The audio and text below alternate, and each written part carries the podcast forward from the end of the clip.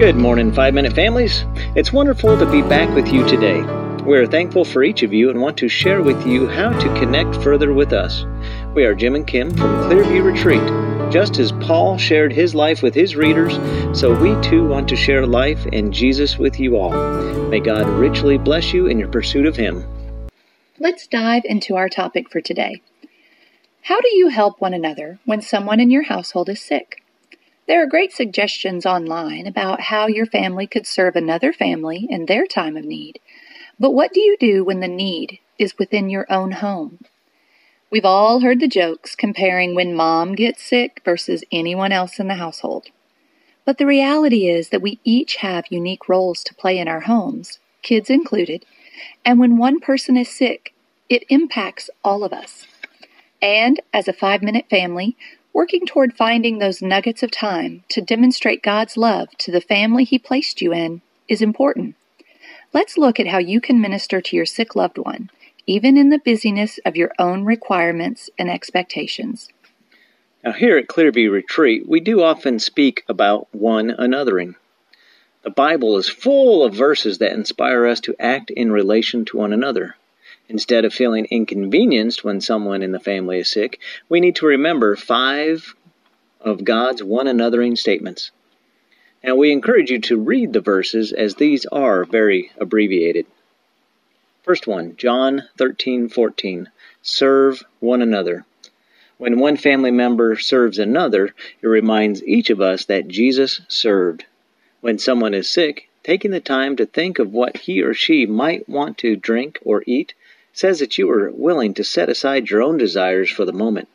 It doesn't take five minutes to make your sick family member a plate of food and bring it to them. 1 Corinthians 12:26 encourages us to suffer with one another. Recently, I had yet another reaction to yet another medication that was supposed to help me. I felt defeated, and like this health trial would never end. I started crying in front of my entire household.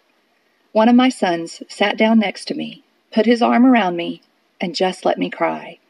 He didn't try to fix it or cheer me up. He just sat with me. It took about two minutes of his time, but his gesture continues to minister to me today. I felt seen and heard and validated in my pain. Now, Acts 6 1 through 7 speaks about care for one another. Sometimes a sick family member takes more than just bringing them fluids and food. Extra trips to the store or the doctor's office may be necessary.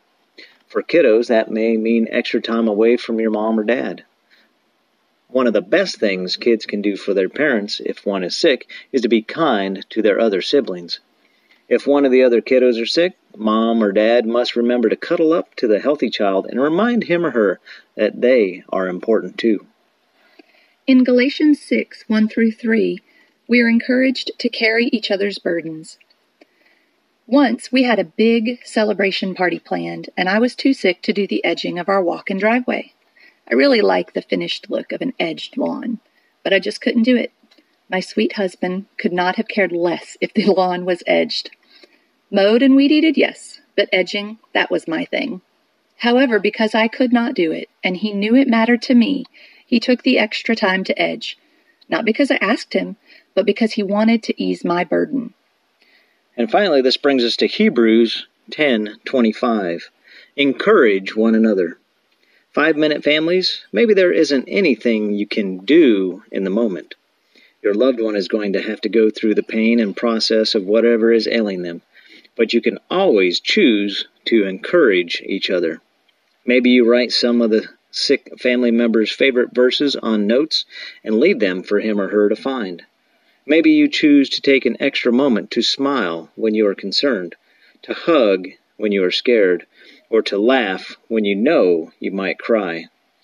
Bringing encouragement makes even the heaviest of days lighter.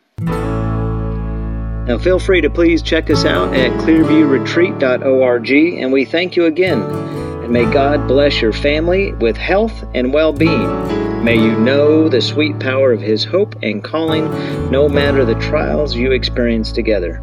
Have a wonderful week.